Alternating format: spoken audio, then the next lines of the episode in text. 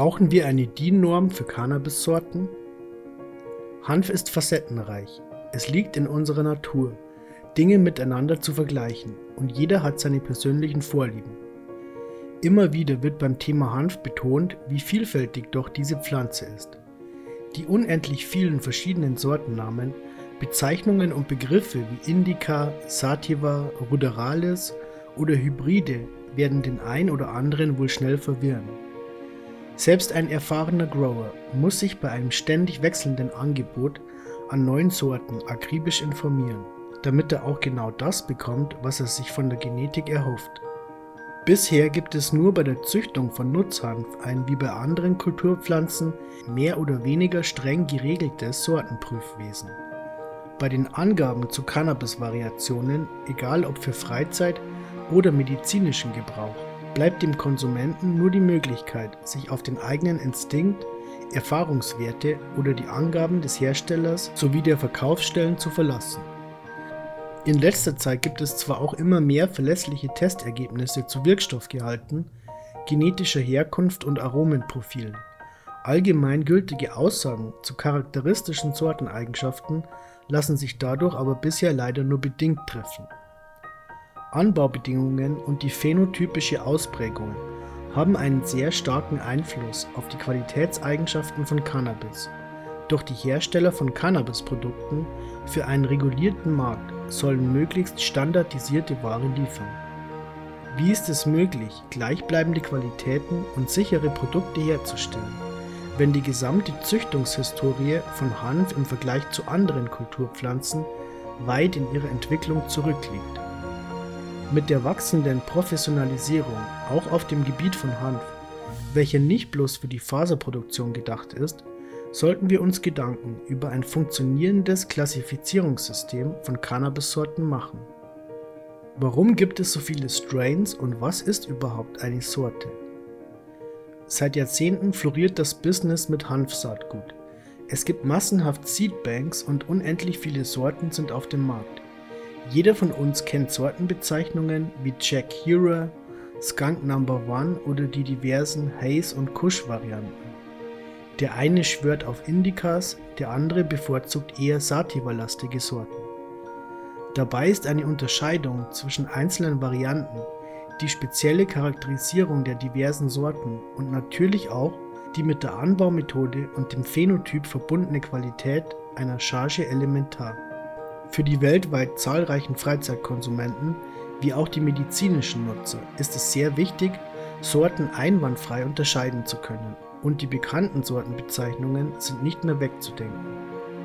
Unzählige Brands und Namen, mit denen Cannabis-Sorten als Saatgut oder fertiges Produkt auf dem Markt angeboten werden, stehen unmittelbar in Verbindung mit den ihnen nachgesagten, vielfach erprobten und teilweise auch durch professionelle Testmethoden erwiesenen Qualitätseigenschaften. Um persönliche Vorlieben und Unterschiede in der Wirkung oder dem Geschmack überhaupt erst zu erkennen und differenzieren zu können, werden logischerweise Labels und Systeme zur Klassifizierung der unterschiedlichen Varianten von Cannabis benötigt. Wie ist der Begriff Sorte definiert und wie ist die Vielzahl an diversen Strains aus pflanzenzüchterischer Sicht zu beurteilen? Das deutsche Sortenschutzgesetz nennt fünf Anforderungen an eine Sorte.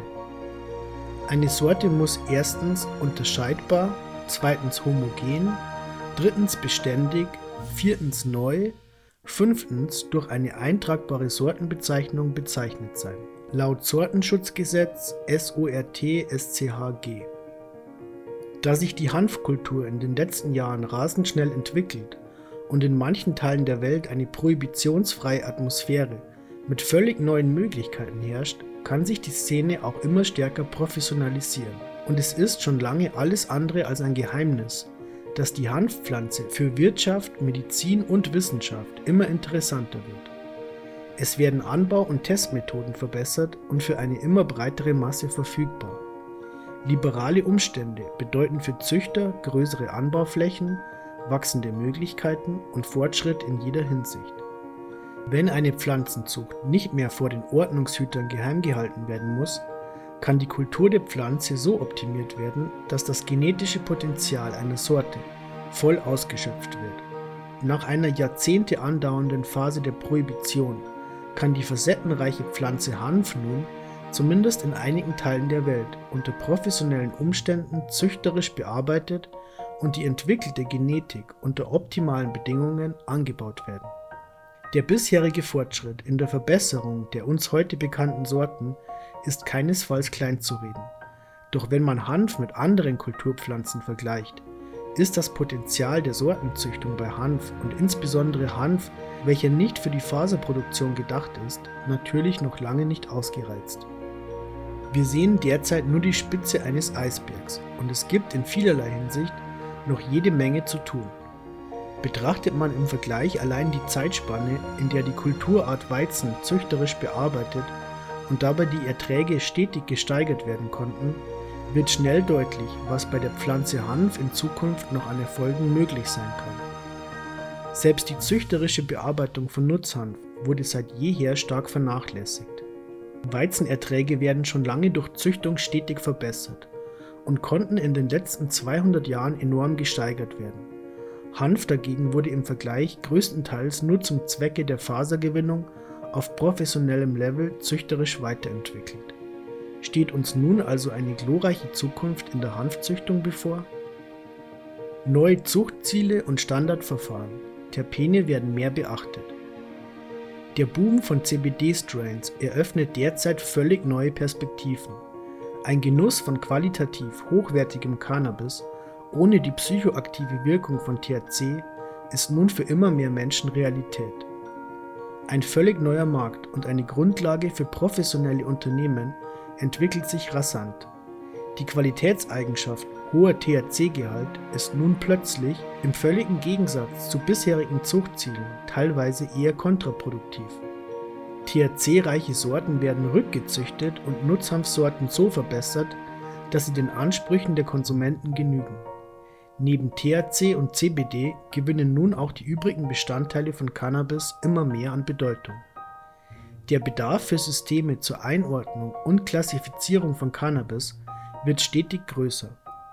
Ein vielversprechender Ansatz ist eine Unterteilung auf Basis der chemischen Zusammensetzung.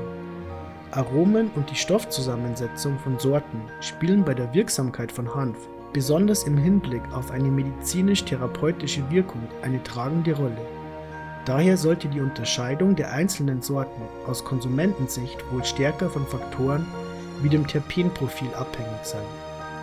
Die grobe Unterscheidung zwischen Sativa und Indica ist wissenschaftlich schwer nachvollziehbar und die Erkenntnisse von Ethan Russo oder Jack Raber sowie eine Studie der University of British Columbia und der Dalhousie University zeigen, wie kompliziert die Thematik einer Klassifizierung von Cannabis wirklich ist. Es ist wahrscheinlich, dass Sorten durch ihre verschiedenen Aromen klassifiziert werden und nicht anhand ihrer genetischen Herkunft. Für den allgemeinen Zuchtfortschritt sollte ein Ziel der Zukunft sein, dass klar definierte und allgemein gültige Pflanzenmerkmale formuliert und weiter erforscht werden. Auch auf dem Gebiet der Analytik und der verlässlichen Beschreibung von Produkteigenschaften wäre es wünschenswert, sich weltweit auf ein wissenschaftlich fundiertes Klassifizierungssystem zu einigen welches durch genaue Qualitätskriterien und Standards geregelt ist.